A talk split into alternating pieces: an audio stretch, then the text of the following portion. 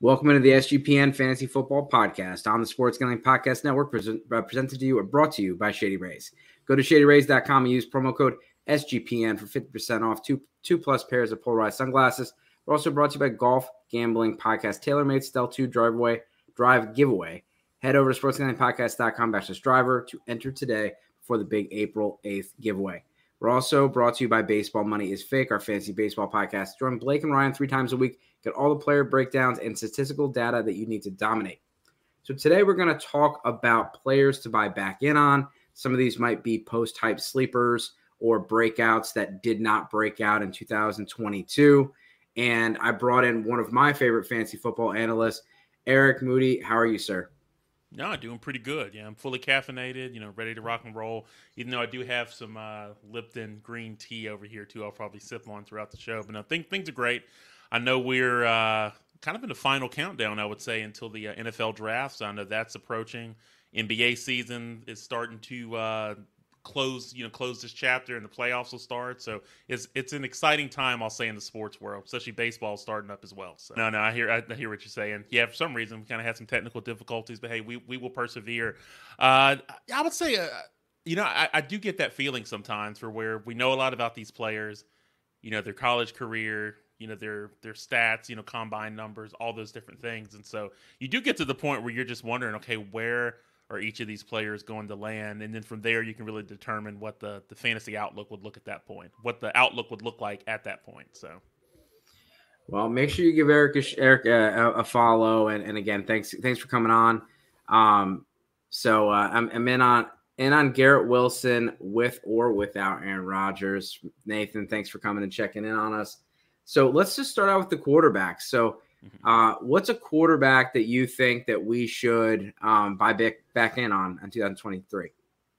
Yeah, I know the first name that came to mind when you asked this question was was Russell Wilson. Like everyone, myself included, obviously had high expectations for Wilson and the Broncos heading into last season, but you know, once the dust settled on, on 2022, you know, those expectations did not come to fruition. One thing about the Broncos that was that was rough is that like they finished the season ranked 21st in total yards per game and last in points scored per game.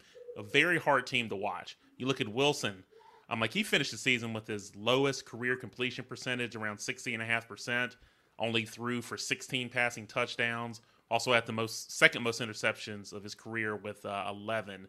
And then from a fantasy lens, I'm like, this is a player who averaged a disappointing 15.2 fantasy points per game last season, finishes a QB 16 as well. So I will say I am cautiously optimistic about Wilson in 2023. We did see a glimmer of hope last season, like from weeks 14 to 18. He finishes a QB4 in fantasy points per game. You look at the Broncos heading into 2023, they get a significant coaching upgrade. We got Sean Payton that's heading to Denver. We all remember how explosive Payton's offenses were in New Orleans with Drew Brees under center. And then obviously that duo had a lot of success, won a Super Bowl. But Payton, he's also won games of Taysom Hill, Teddy Bridgewater, and also Jameis Winston.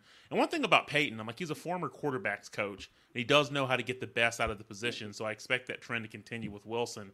And just to bring all that together, I'm like, you look at Wilson, I'm like, he's surrounded by an abundance of playmakers. He's got Courtland Sutton, Jerry Jeudy, you know, Javonte Williams should come back healthy. Uh, Greg Dulcich as well at tight end. And, and Wilson is 34 years old, so he's not in his physical prime like he was in those many years in Seattle. But when I look at it from like a fantasy lens, whether it's redraft or dynasty, I think he's a solid value in both formats, especially for a dynasty team that's in win now mode. So. Yeah, and you like to see the he finished a lot stronger than he started last year. Uh, I, I know that you know some players were not playing at that point of the season, but you saw some higher performances from him, and it was addition by subtraction when Nathaniel Hackett left mm-hmm. the Denver Broncos, and him and Jerry Jeudy really did have a connection. Um, Tim Patrick will be back this year. Mm-hmm. Um, that'll that'll be interesting, and, and we'll we'll talk about Mr. Uh, Greg Dulcich here uh, in a bit. Yeah. Uh, I do. We get some questions. So Derek Carr, I thought about putting him on my list. Mm-hmm. I left him off. What are your thoughts about Derek Carr in 2023? Yeah, I think we'll see more of the same from Carr, just like we did in, in Las Vegas. Uh, I know he's got a pretty good supporting cast uh, when you look at what he's what he has in the Saints. You know, we don't know about the Alvin Kamara situation, what that's going to look like, but he's got Chris Olave, he's got some other receiving playmakers that's there. So You know, I don't think he'll have a significant jump. I'm just looking at Carr as someone that's going to be a very solid QB two in fantasy. He is going to have some QB one weeks in New Orleans, especially considering the we'll say the state of that division. Yeah, uh, that that division last year was uh, pretty pretty atrocious. Um, and so when I looked at you know landing spots for Derek Carr, I I said anywhere in the NFC South because if he goes to the Jets, what's he the third, maybe fourth best quarterback? I mean, yeah. he at the time was going against Kyle Trask and Matt Corral and Desmond Ridder when he signed, and uh, it's not much better. Uh, but now the Carolina Panthers are making a move. Yeah. Um, the the quarterback that I wanted to bring up, and and that's Matthew Stafford. And so, from dynasty purposes, I understand the the Rams are are definitely uh, they're the tanking manager. They went all in, and now they they realize they they're tanking. But this this team will still have Matthew Stafford and Cooper Kupp and Sean McVay for this year. And right now, in your your your high stakes leagues, he's going as QB twenty. Um, in dynasty leagues, you can you, know, you can get him for a, a mid second round pick.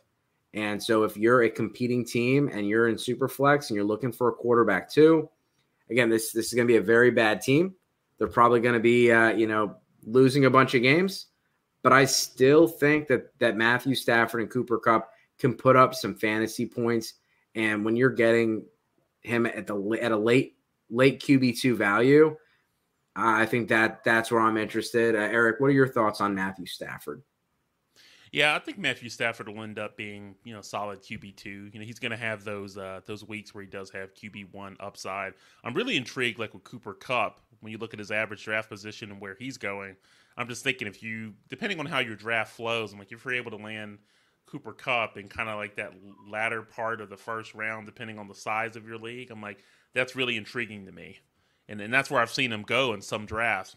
But you know, it'll be interesting to see how that changes from now uh, up until August. But I'm I'm more intrigued with Kupp. Yeah, and give Cam give Cam Newton a deal. Are, what, are, your thoughts on Cam Newton's comments?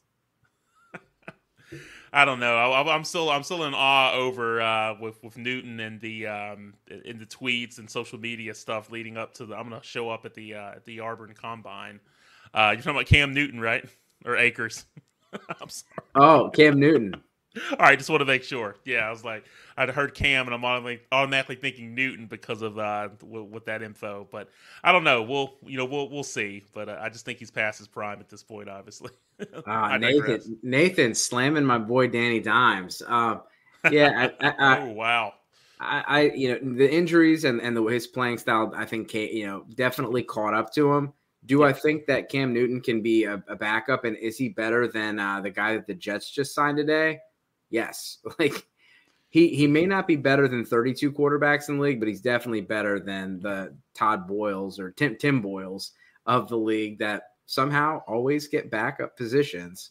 Um, so uh, let's check in with uh, another one of our sponsors before we go into our running backs. Uh, Underdog Fantasy. We're also brought to you by Underdog Fantasy. is a great place to get in on fantasy and player props all year long. Underdog Fantasy has your favorite N- NBA, NHL, and MLB daily games. Plus, they're already doing best ball drafts for 2023. Head over to underdogfantasy.com and use promo code SGPN for a 100% deposit bonus up to $100. That's underdogfantasy.com, promo code SGPN. And so um, there's a lot of running backs. Running back is a, is a volatile position. And there's probably 100 guys we could talk about. But what, what's one of the running backs that you like to discuss? No worries not ideal there. So uh, Najee Harris is a guy that uh, I'm really intrigued by. I'm like he's someone that um, I guess that fantasy managers. I guess we had a, a lot of high expectations for him heading into last season. Uh, that obviously you know did not happen. He was a disappointment in 2022. So I'm like he ended up averaging 98.1 total yards, 17.7 fantasy points per game.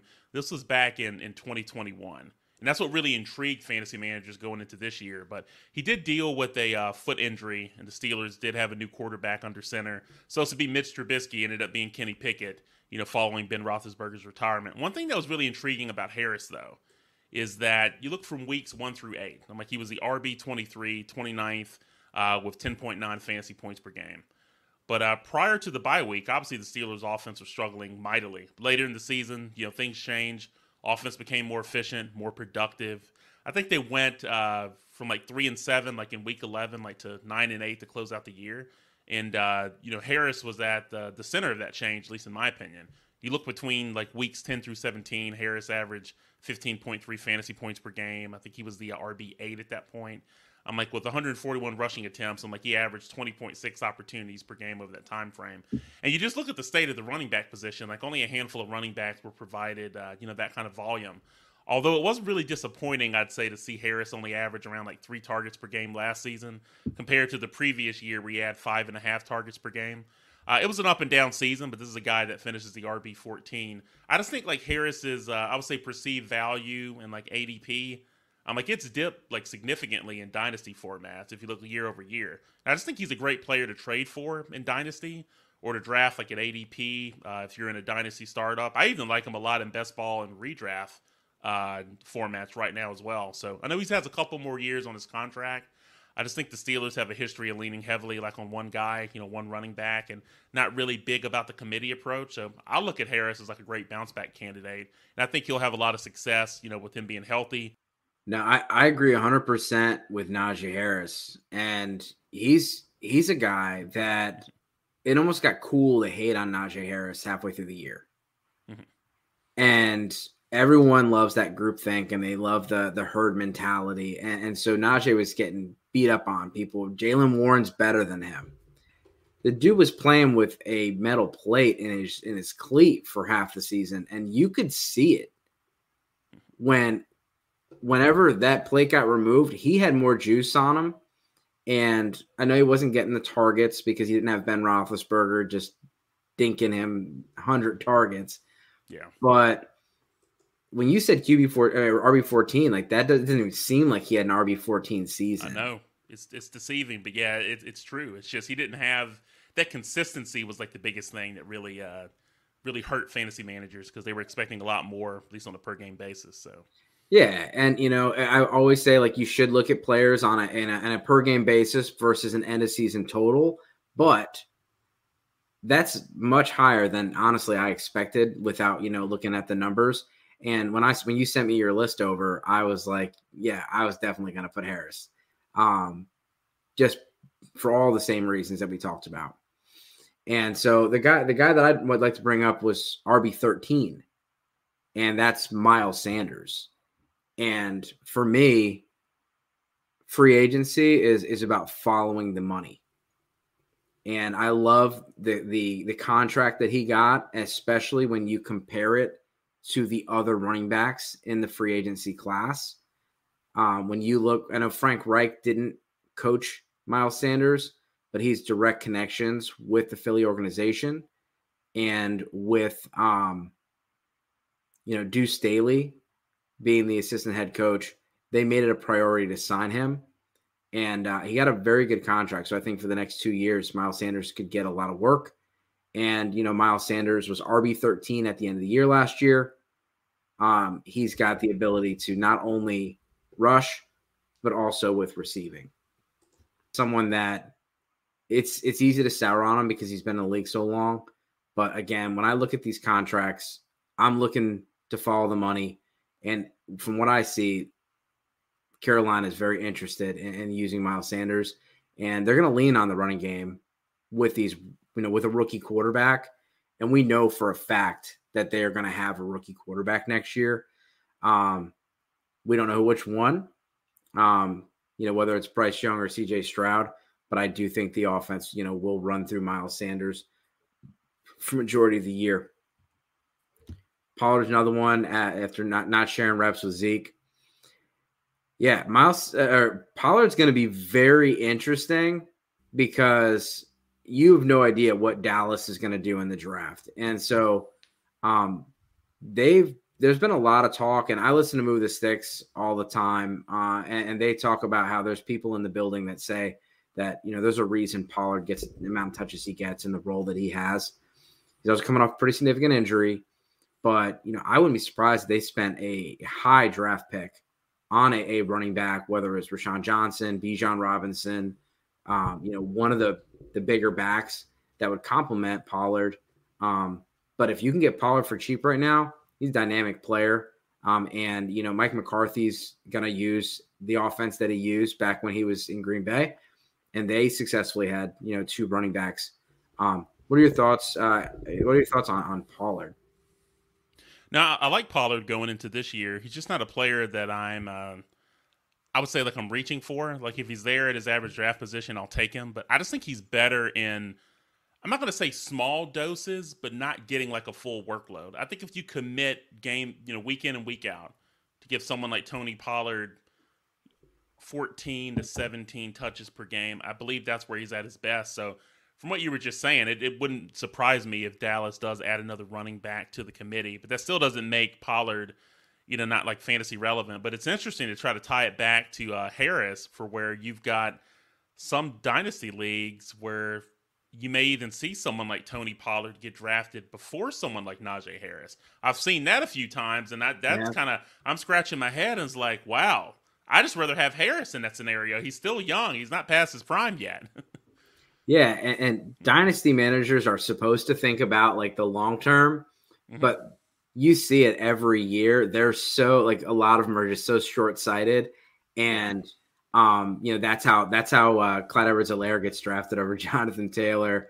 Um, you know, uh, because they're short sighted. You know, last year I remember, you know, the Treylon Burks, and, and I not that I don't like Treylon Burks, but yeah. he was people's most likely are like wide receiver five or wide receiver four. All of a sudden, he goes to Tennessee. He's the next AJ Brown. He's the wide receiver one.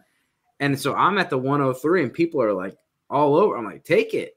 I'm trading back to 107, 108, getting a pick this year, and I'm getting Garrett Wilson or Chris Olave or Jameson Williams, and who I have higher than Burks. And so, mm-hmm. um, you know, don't out overvalue landing spots is my part of my evaluation process. Draft capital is going to help me separate guys that I have in similar tiers.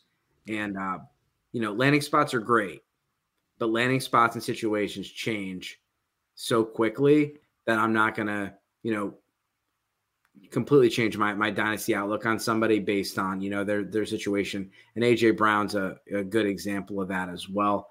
A lot of people mm-hmm tanked on his value when he went to the Titans, yeah. and then they uh, they definitely missed out. Who's your uh, Who's your next running back, sir? Yeah, the this this is a, a player who's hasn't really been talked uh, spoken about. We'll say like a lot, but it's uh, Aaron Jones for me. Uh, I guess the thing with Green Bay is that I'm like everyone's talking about Aaron Rodgers, how he's holding the Green Bay Packers hostage for most of the offseason. and and I just think whether Rodgers or Jordan Love is under center in 2023, I look at someone like Aaron Jones is someone that will continue to be actively involved, like in the Packers offense. And I, I think I think even even more, like he'll be leaned on even more if I would say if um, you know if Jordan Love is under center as opposed to Rodgers. You know, I think about this, uh, Dave. You know, I think about uh, AJ Dillon. I'm like, he's someone who was very hyped heading into last season. But then fantasy managers, I think they have legitimate questions about Dillon and if he's capable to be like a lead back in the league right now. I'm like he had ups and downs last year, and I look at Jones, even though he's he's 28 years old, I think he's a nice value for dynasty managers, especially those that are in a win now mode. So he's a great target to buy low on. And one thing I like about Jones, which kind of helps him in fantasy, is that he can generate points like on the ground as a runner, uh, as a receiver out of the backfield. You know, he can create points. And over the last four seasons, I'm like, he's finished as a top 10 fantasy running back. Like, this is a guy who's averaged 16.6 touches, 92.3 total yards, and nearly 17 fantasy points per game over that time frame. And I think there's a strong chance that that trend will continue in 2023. So he's a great candidate, in my opinion, to trade for right now. Yeah, no, I, I am with you, and uh, I'm with you on the AJ Dillon take as well. Um, you know, like I know that we've seen some highlights of AJ Dillon catching the mm-hmm. ball and doing those things, but yeah. he's not going to do it the way Aaron Jones does. And no. you know, when you have some like it's weighted opportunity, like I, I don't you don't need 30 touches. If you can get 15 touches and five of those are catches, that's a massive fan. It could be a massive fantasy day. Absolutely. And even going back to you know what you were talking about earlier, you know, it's with Najee Harris and, and, you know even with Miles Sanders, like these guys, I, I know that not every every backfield is going to get the Saquon Barkley 25 touches a game, mm-hmm. but you know you still have these guys that still get a lot. And but yeah, going going back to uh, Najee, he's he is probably in line for more of a Saquon Barkley workload. You look at last year, a lot of the Jaylen Warren cutting into his stuff was part partly due to the injury. Mm-hmm. How would you feel about Tony Pollard as your wide receiver one? And not wide receiver, running back one. Like RB one. Um, it depends on who else uh, who else they have on the team. Sounds like if it was kind of like a heavy wide receiver like draft. I'm assuming we're talking dynasty here, right? Or redraft or both? Dynasty. And more so in dynasty. In dynasty, I would I would I would be more open to it because if you take kind of like a wide receiver heavy approach in um, like in dynasty, it could really it could really pan out, especially if you look at some of the uh, ADPs of players. But I'd, I'd be okay with it, but I would want to build. I guess my running back by committee, at least in fantasy, I would want to build it with other like reliable options or other options that could surpass my expectations. Because I must admit, I'm a little nervous saying, "Hey, if my RB one is Tony Pollard," just given the circumstances. Yeah, he's coming off a major injury. Mm-hmm. Um, you know, Dallas Cowboys. There's a lot of teams that are like no running back in the first round. Like that's that's like mm-hmm. ridiculous talk. The Cowboys took Zeke early. Yeah. If, if they're if if Bijan is there at 26, there's there's the likelihood they could pull the trigger. They could trade up for someone like Bijan. And Tony Pollard's on a one year contract. Like they're not married to Tony Pollard. No, uh, he's on he's on the franchise tag. So they they could move. You know, they could be a move. And speaking of you know teams that could draft Bijan or go with a running back, Mixon. I think he's on the last year of his deal. He's got some. I don't know about too much of the legal issues, but there's some things going on with Joe Mixon. Yeah. Some people have rumored that he could possibly uh, be a cut candidate. Um, what are your your thoughts on Mixon? Do you think he's someone that you're you're nervous about trying to sell him before the draft? Yeah, I I, I would. Um, I know a lot of people were saying, okay, if he hasn't been cut now, he's likely still going to be on the team. But I just think it's one of those situations for where the public doesn't know all the details, kind of on what's going on. I'm I'm like if I'm an NFL GM or a, an owner, I'm like I don't want to see any of my players like in the news or making headlines for non-football reasons.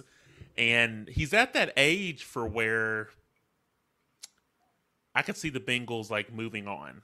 I'm like he had a great year last year from fantasy. I'm, I know we had that monster week that kind of won managers that week. Oh yeah, I, I can't see anyone losing but I'm, I'm, sure there probably were some managers out there from that week that he had. I digress though, but uh, I'm gonna just look at Mixon. He's not like a player like I'm aggressively targeting in uh, in Dynasty, and he is someone that I would look to move right now. But the problem is, is that if you're trying to trade him, you may have others that are hesitant, so you may not get the most value. So you may be a better situation just to hold on to him and just to kind of ride him as long as you can. But as a contingency plan just to build, you know, your running back your running back core like up just in case if the uh, the baby's thrown out with the bathwater, so to speak, in that scenario. So I don't know. That's that's my take on it. I'm conflicted because I, I love Joe Mixon on the field and what he brings to the table and in Dynasty, but there are some concerns and, and smoke I'm seeing there.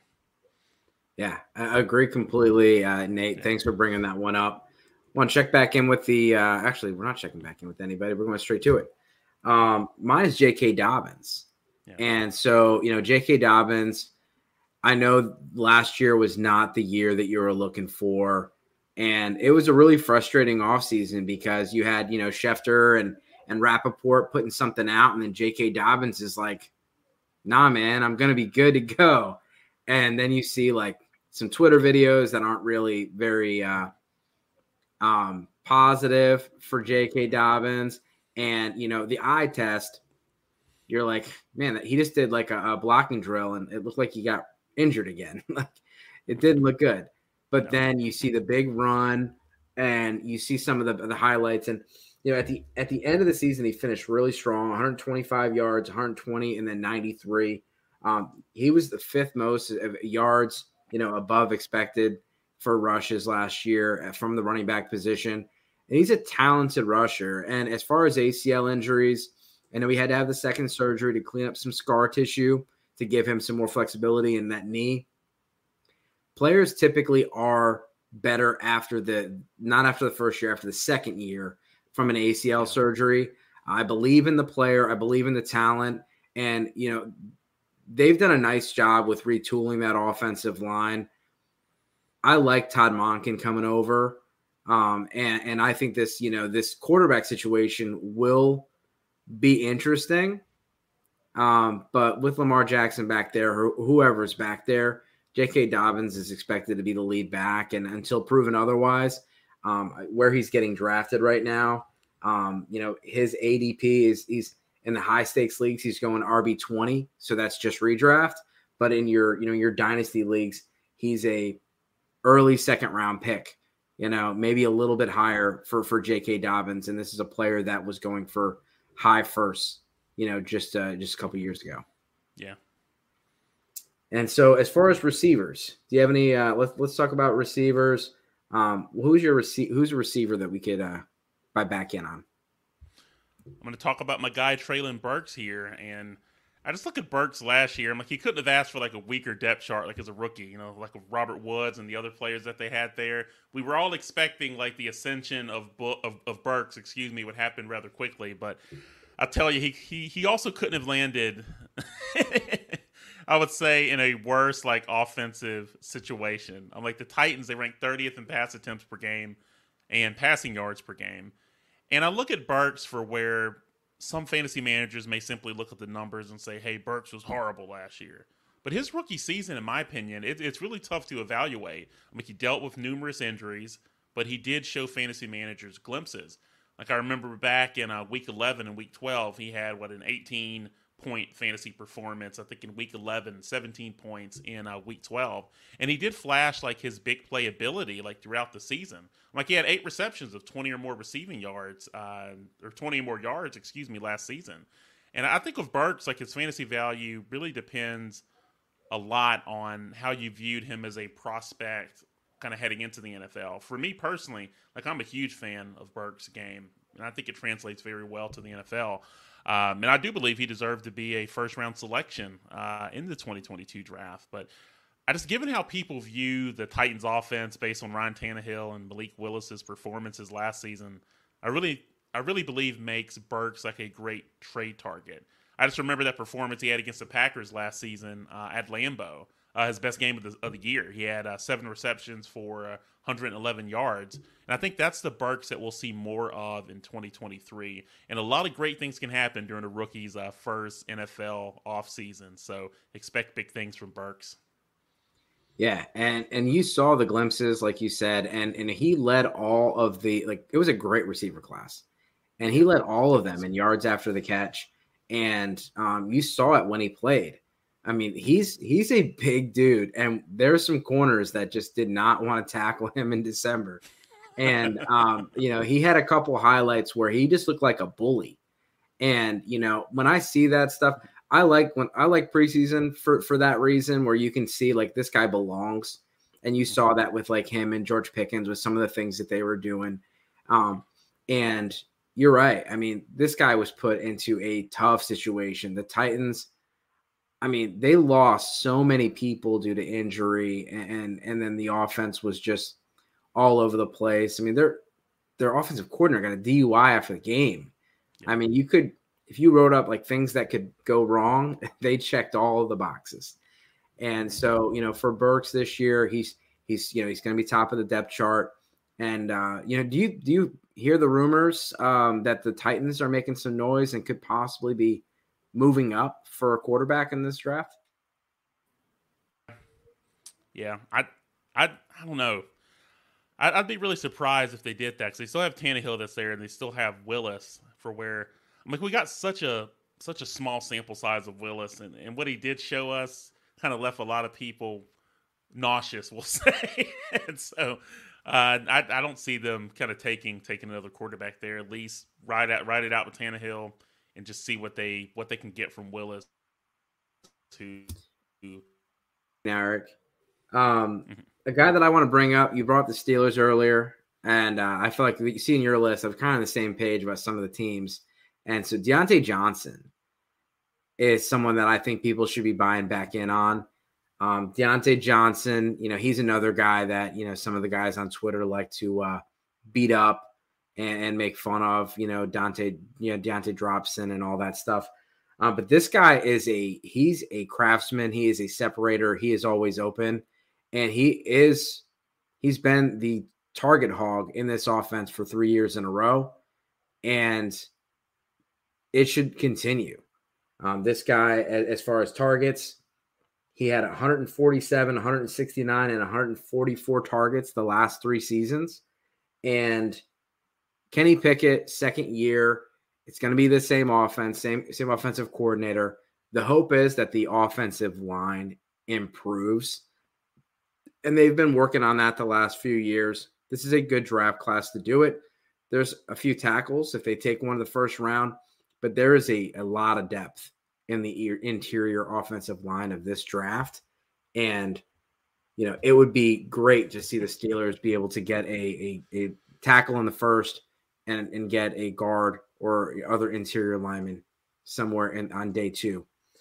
And with Diontae Johnson, you're looking at a player that you've seen the the you know the highlight where he almost got a touchdown at the end of the year. If you're looking for a positive regression candidate, it's Diontae Johnson.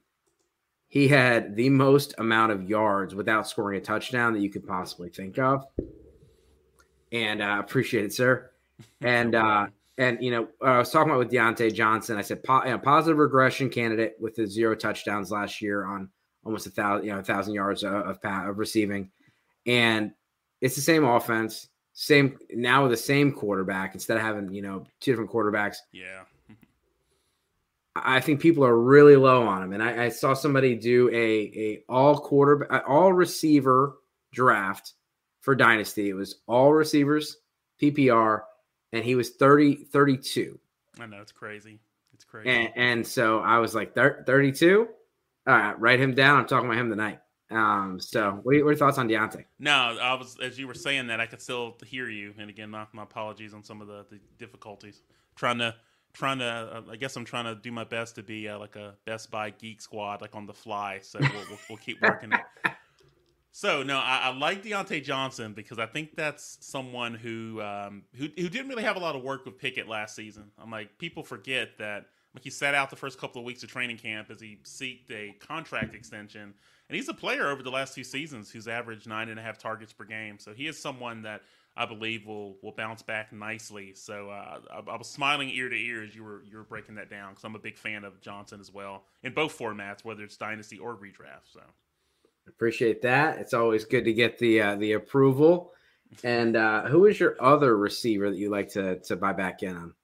All right, all right, all right. So um, I would say Mike Williams. I know he's another player who again disappointed fantasy managers last season. I think he finished as the wide receiver 32. I mean, he only averaged 13 and a half fantasy points per game. Last year did average 7.9 targets though. But one thing about Williams, like he missed four games left a few other games early, like with injuries, and the entire like Chargers offense struggled. Everyone had high expectations of Justin Herbert uh, last year, and he really didn't deliver. I know he averaged 279 passing yards per game, but when you think about the draft capital that you use to add someone like Herbert on your team, and he only averages 16.4 fantasy points, it's very disappointing. So, you know, definitely a career low there.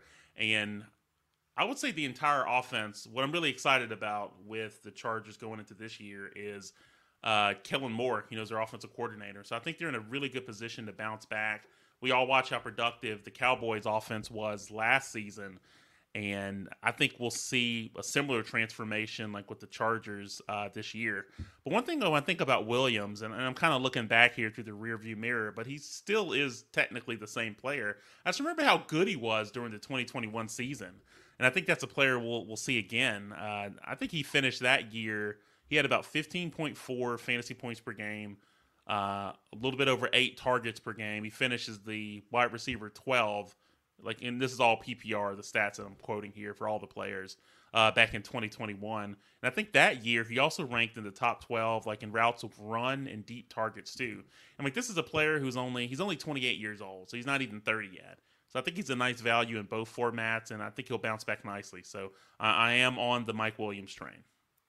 Yeah, I'm a Mike Williams fan. Uh, I almost had Justin Herbert as my buy back in on guy, and and his his ADP probably is not um, or or cost is not low enough for Mhm. for him to qualify.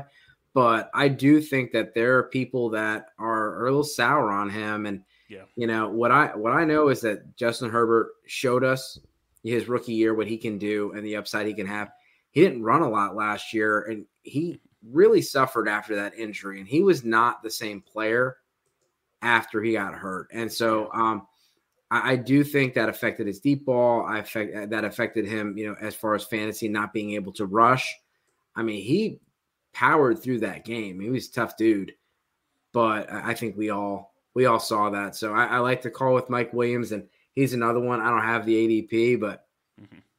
people, some people hate Mike Williams. No, you're right, they do. and so I mean, you can get and the, the nice thing with Williams is you're not having to pay, you know, wide receiver one or even wide receiver two prices anymore. I mean, he's in the wide receiver three range and a little bit deeper once you add the rookies. Um, like in that exercise that Nick from P2W did, he added the rookies in, and like like Amari Cooper went uh, three point twelve. Um, he was the 36 receiver off the board, and you know you you, you just and- I forget how far away uh, Mike Williams was, but he might not even been drafted. like yeah, he was, it was pretty low. crazy. So Gary's got a question. Parris Campbell and this is probably Curtis Samuel. Um, Parris Campbell or Curtis Samuel deep redraft question. Hmm. Who do you think? Yeah, I was just I was thinking Parris Campbell because when you just look at the state of the of the Giants, like at, at uh, wide receiver, I'm like they got you know Sterling Shepard that's back. They signed Parris Campbell. You got Darius Slayton that's still there. So I can see Parris Campbell having having some big games, especially with Danny Dimes. Assuming he can uh, continues his ascension, so yeah, I'll go with Parris Campbell there. I feel kind of queasy about it, just given the uh, you know his injury history, but I think he could surprise people this year. Yeah, it, this this would change definitely if the Giants were to add somebody like a Zay Flowers or something in the Exactly. draft. But you know, they got Isaiah Hodgins is kind of their big receiver. I mean, six Mhm. foot three, two hundred ten pounds. Then they have Kurt. Yeah, they have uh, Darius Slayton they brought back on the outside. Then a whole bunch of slot receivers: Wan'Dale Robinson, Sterling Shepard, and then you have you know you have uh, Parris Campbell who is there. Like the Giants going into the offseason, they said they wanted to get more juice and more explosive. Curtis Samuel's a guy that not Curtis Samuel, Parris Campbell's a guy that can do that for them. And then obviously Darren Waller, who we'll talk about here in a bit. Mhm. The next guy that I wanted to talk about, and I tossed around a few guys, and I want I definitely want to um but Chris Godwin is someone that because of the state of the Tampa Bay Buccaneers, because there's no more Brady, people are just out on. And he's still he's still 27 years old and he's getting drafted behind guys like Deebo Samuel, um, behind other other players that have not done as much as he's done consistently. And I, I do think that they're you know they're a candidate for you know a, a Hendon Hooker or something like that in the draft. But Baker Mayfield's been he's been better with those receivers that are closer to the line of scrimmage, Mhm. and, and I think Mike Evans it's not good news. Um, but Chris Godwin, I'm okay with, and the price is right. I mean, he's wide receiver 42, um, and and, and that's just it's, too, it's just uh, too cheap for me to pass. And and I like him, especially in your PPR league. So, any, any thoughts on Chris Godwin? Yeah, I, I think Chris Godwin and uh, Mike Evans are, are pretty good values because a lot of people are concerned about the quarterback situation. But I just look at it this way: it's like they were still getting a ton of targets, whether it was with you know Jameis Winston when he was there or Tom Brady, and they'll still end up getting targets with uh, Baker Mayfield, or if they have another quarterback under center for some reason at the start of the 2023 season. So no, I, I like it. You just chase the targets. It's a very predictive stat, and so I think Chris Godwin is a very nice value. So agreed. Yeah, uh, no Richie Grant. Richie Grant's a free agent. Um, or Richie James is a free agent. Um, and yeah, again, Amari Cooper is another one. But to go on to the uh, tight ends, uh, what's the tight end that we should buy back in on? Yeah, I know you kind of gave a tease. It's uh, Darren Waller for me because uh, I know many fantasy managers probably have questions about Waller's health. I'm like, this will be his age, uh, 31 season. He's only appeared in 20 regular season games since the start of the 2021 season, and I just think at his current like value, I think he's at his current ADP. I'll say, I, I, like the value. I think it's a risk worth taking, like in Dynasty, because here's the reality: it's like the tight end position continues to be as, as desolate as the wasteland, like in the Mad Max film franchise. and we were kind of talking about the Giants' wide receiver group. They really lack a true NFL caliber number one receiver. I know they got Sterling Shepard, Darius Slayton, Parris Campbell, you know, Wan'Dale Robinson. We talked about the names, but to your point, you mentioned this a moment ago. It's like the Giants could add a wide receiver in the upcoming draft, but you know, some of the best receiver prospects may be gone by the time they're on the clock. So I think as long as New York doesn't make like any unexpected trades, I look at Waller as someone who could easily become the focal point of the Giants passing game. We all remember from 2020 to 2021, Waller averaged 8.8 targets and 15.2 fantasy points per game. So I believe this is a Waller that we will see in New York in 2023. Yeah, and so I was writing an article about tight ends to sell, and so I started to look at Darren Waller and what he did. Mm-hmm. You know, he kind of bookended the season. He started the season, then he had a big lull where he didn't play, and then he then he yeah. finished the season and I was from a, a from an A dot, from a yards per route run, from a, a target per route run. I'm like, I'm not selling this dude. I'm buying him. him. Yeah, and you know when if you can get a, a, tight end and you're paying you know tight end nine or tight end ten prices, mm-hmm. there's not many guys that of that group that have the top three, top five upside. And that's the kind of upside that Darren Waller brings with his yards after the catch and his athleticism. And I'll take that over the other guys, especially at the price. And then I love the situation. And I think it's telling that you had multiple teams trying to trade for Darren Waller. Yeah. And and that he's, you know, he you know, people are not trading for DeAndre Hopkins. He's going to possibly be released. Darren Waller, multiple people trading for him. Not saying Hopkins is washed, but I think the market is interesting. Um, and, and part of that has to do with supply and demand. There's a whole lot of receivers in the NFL, not a lot of tight ends, and you should treat your dynasty leagues the same way. You, you should definitely evaluate your tight end position. Don't just try to stream tight ends in dynasty. It's a headache. And you look at everybody that won your leagues. I'd say that probably 75% of my leagues that the championship was either was Kelce and the other, if if I if I was in my championship, I had Kelce or I was yeah. facing Kelce. Yeah, it, it's how it was. Sense. And and uh, so as far as mine, I, I did go back to the uh, Denver Broncos, and I want to talk about Greg Dulcich. Mm-hmm. And and I look at Sean Payton as someone that's done a, a lot of great work with tight ends. Um, Taysom Hill, of course. Um, but uh, really like Jimmy Graham and Jeremy Shockey and yeah. and some of these other tight ends. And I look at that offense, and you know, Courtland Sutton could be out of town.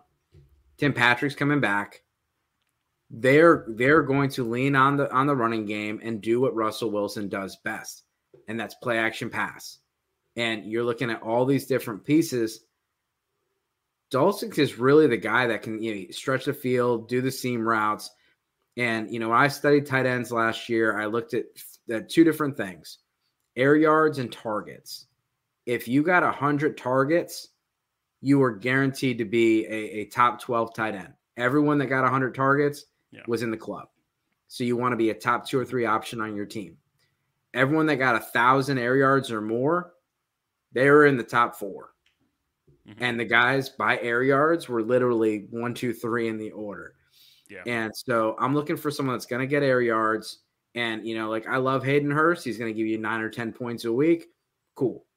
But you want someone, if you want a, an actual guy that's going to be upside, you're looking for air yards and targets. I think Dulcich's going to get a lot. Yeah. So rookies, it's rookie fever. Everyone's excited about the rookies. So before we get out of here, um, you know, I, obviously with ESPN, you got all the insiders. Let's uh, let's talk about your process and how how do you evaluate the the rookies? Yeah, for uh, I guess the best way to describe like my process, I like to think of it as uh, like playing music. Like you've got like a piano, and so when you're using like both hands, that's the kind of the approach I like to use with my evaluation process. So you can you can make music by just playing with one hand like a piano, hitting keys, but you can make even better music when playing like with both hands. And so for me, those hands, when you look at like rookie uh, evaluation, is really doing the film work and then like stats and like advanced metrics. And there's obviously specific traits and behaviors I make note of when watching film, like on quarterbacks, running backs, wide receivers, and tight ends. But from a stats perspective, I kind of like to to isolate specific things. So if I'm looking like at a quarterback, like I look like to look at their passing numbers from like a clean pocket. You know, how were they as a passer, like on first and second down? Uh, how are they on play action passes versus no play action? Like if I'm looking at running backs, I like to look at like missed tackles, you know, yards after contact, you know, yards per route run. How are they as a receiver, of course? Uh, missed tackles per reception. Those are the type of things I like to look at because if you've got a wide open hole, I'm like, yeah, you can run and look like the next coming of Barry Sanders. But in the NFL, like you're taking a lot of punishment, a lot of contacts. So I want to know how they perform when they're hit. For wide receivers and tight ends, uh, I like to look how they perform against uh, single coverage versus uh, zone coverage, like those types of stats. Uh, we talked about A dot, so average depth of target, you know, yards per route run, separation stats, yards after the catch per reception. So that kind of provides you like a glimpse of the things that I look at and how I go about my process when looking at rookies. Now, and I appreciate that. You know, there, there's there's guys that are strictly analytics, mm-hmm. and they just punch the numbers into their model, let it spit it out, yeah. and then they just say, "Hey, that's how the model did it." There's some guys that are really like the, the tape grinders. Mm-hmm. Um, when you look at tape, do you do you like mm-hmm. like one way people look at it? They kind of look at like PFF. They'll take like a high graded game and a low graded game, or like they'll look at the box score and say, "Hey, he has really good stats this game. Let's look at it and look at a game that you underperformed." Like, do you have anything like that that you do? Yeah, I, I think if you're going to like really like evaluate like a player, um, because it, it does take time. I think you need to get a, a pretty good wide range of games. Look at the competition that they're playing against. I think that's one thing you should look at, whether it's in conference play or out of conference play. Like if you don't want to look at a guy's stats and how he performs, like if he's in a Division One um, school and he's playing against like a one double A school, you know, you don't want to you don't want to look at that. So you want to make sure the competition's there. And I think to really get a good grasp, ideally, I like to watch anywhere from like three to five games on a guy uh, just to see, and, and if possible, even to look at the previous years, uh, some games from the previous season, just to see how that player has progressed. So it does take time. So you do need to kind of commit to to watch the film if that's an approach that you want to go.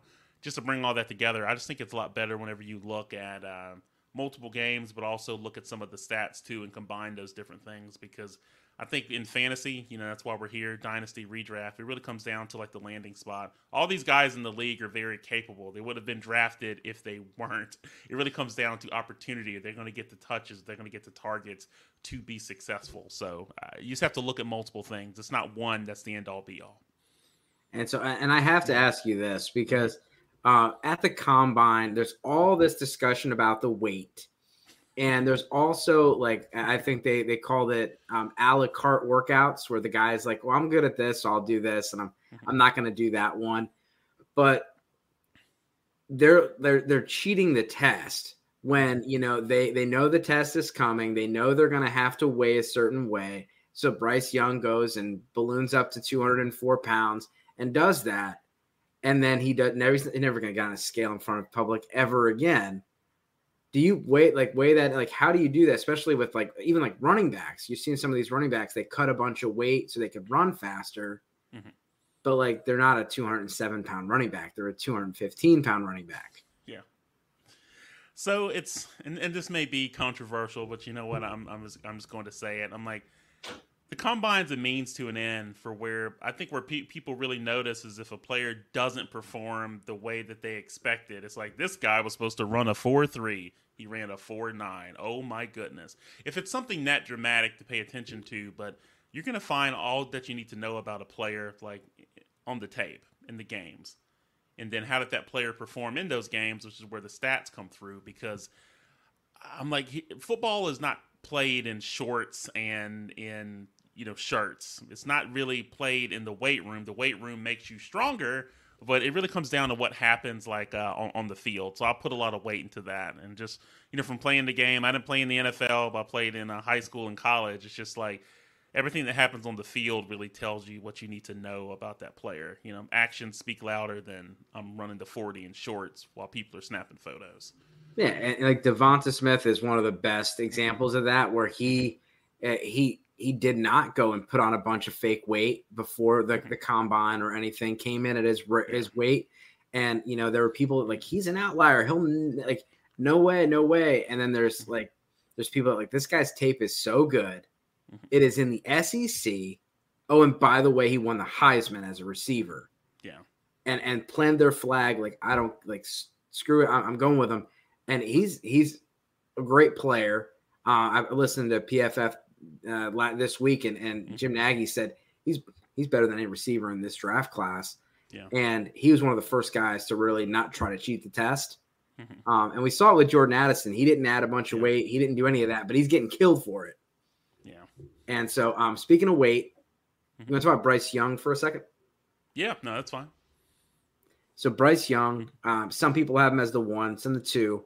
Um, I don't know if Houston or Carolina changes your evaluation with him, mm-hmm. um, but most likely he's going to go to one of those two spots.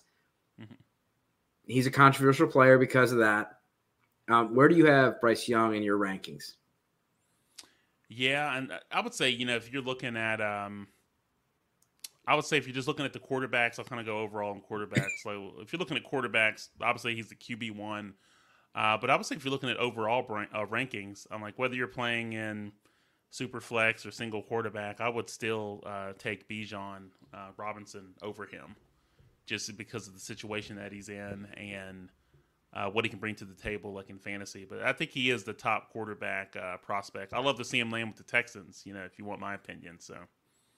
Yeah, now and, and seeing that that West, you know, that that San Francisco style of an offense, Mm-hmm. Um, you get the baseball background with the quick hands and the, mm-hmm. you know, um, and one of the things they talked about is, you know, you look, you want a guy to not only looks the part, but he plays the position well. Mm-hmm. And Bryce Young plays the position extremely well.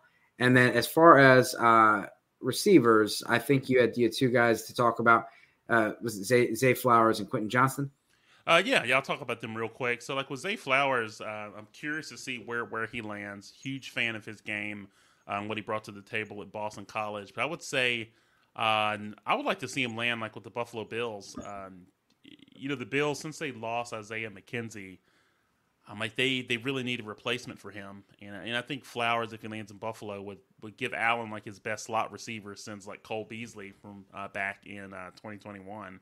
And uh, one thing that's intriguing with that fit is that you got uh, Gabe Davis that'll be a free agent like next year. So if they do land Flowers, and if you draft him to your uh, dynasty team, you're looking at Flowers could potentially be uh, the Bills' uh, number two receiver in 2024, depending on what moves they make. And also big on Quentin uh, Johnston. Um, it is maybe because he's a TCU guy and I'm in uh, in Texas, but I uh, I'd love to see him land like with the Carolina Panthers because we obviously know the Panthers gave up a lot to to um, to get the number one pick, you know, with the DJ Moore trade, et cetera. You know, they ended up uh, picking up or signing, excuse me, Adam Thielen, uh, DJ Chark uh, in free agency. You know, neither of those players are like a, a long term piece in the Panthers offense, but I would say if, if they have like their early second round pick, if they're able to you know, like add like a wide receiver. I'm mean, if they can get Johnston like in that round, that would be ideal. Or if they want to trade up into the latter part of the first round to to land him, I think that would be great. So you're looking at someone in Johnson if you pick him up in uh, Dynasty, if he lands at the Panthers, who could really emerge like as their number one receiver like for years to come. So those two guys I really like. Yeah, no, I'm a big Zay Flowers guy. I have him as my wide receiver three in this class, and I know that you know doesn't necessarily have the ideal size, but he's played outside and inside. Um, but I, I, do think he can dominate as a, an inside player. And he did put on an extra some extra weight, but then he ran. Um, and so, uh, well, I, I really appreciate your time. I appreciate you working through all those uh, yeah the technical stuff with me, man. Um, you've been super you know, super gracious with your information and your time. Um, mm-hmm. everyone, make sure you please uh, please give Eric a follow. One of the you're always engaging with everybody on, on Twitter and I always see positivity from you. So, uh, again, thank you so much for coming on. And uh, everybody, as always, good luck this season.